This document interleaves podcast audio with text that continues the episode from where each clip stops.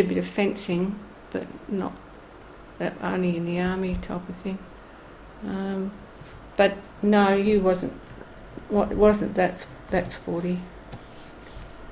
Um, well, you joined the Mosman Park Netball Club, I think you said, when you were 16, and you Mm. became the secretary in 1961, and you were on the club executive um, until the 1980s. Mm. Um, tell me about that. Um, what, was it like? What was the club like when you joined when you were 16?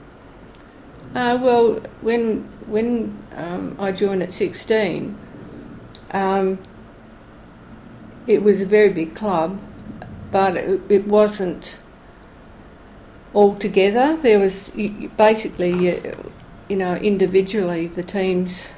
Um, like I would train probably at one time. I might train down Mosman Park School if if it, if it was available.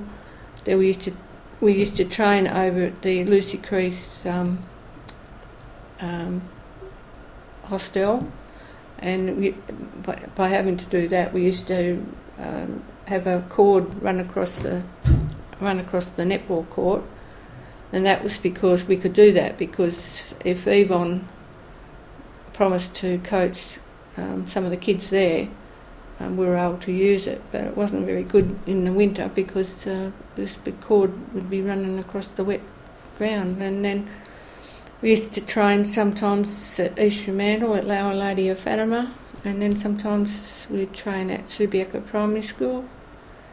So there wasn't, we didn't have a proper facility until we went down to Cottesloe Primary School, and the parents got together and dug the hole and whatnot, and we put the uh, the lights, which still exist down there, which a lot of people don't really know, that um, our club put them up.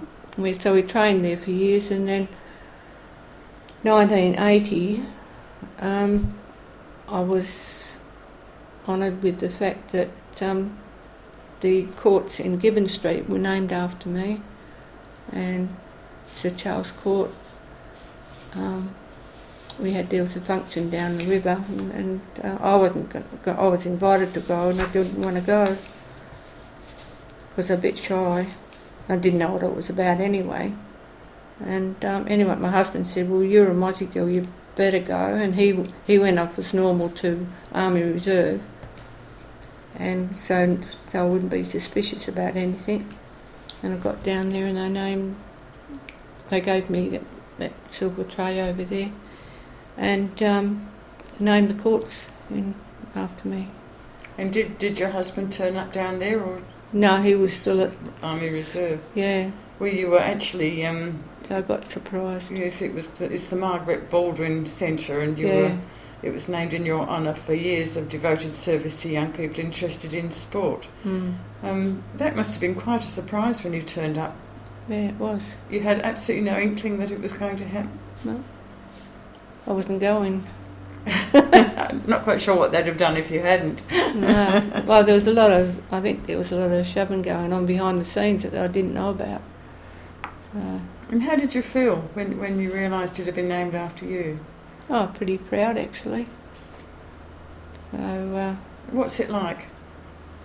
it's good to be able to go down there. and The, the courts, you know, they're um, well looked after by council and everything, and it's nice to be um, every. You know, we can go down there as a club, total club, and uh, and the facilities are good, and um, it's, it's it's much better because you you know you get to know everyone. Whereas in my day, teams were everywhere, you know, but. Um, so it's really good.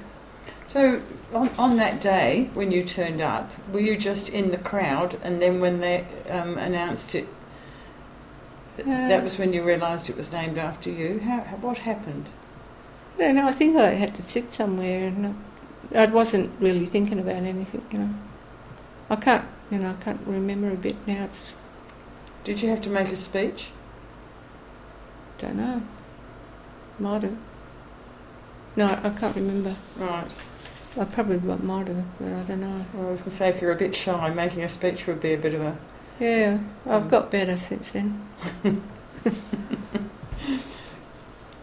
Um, so the with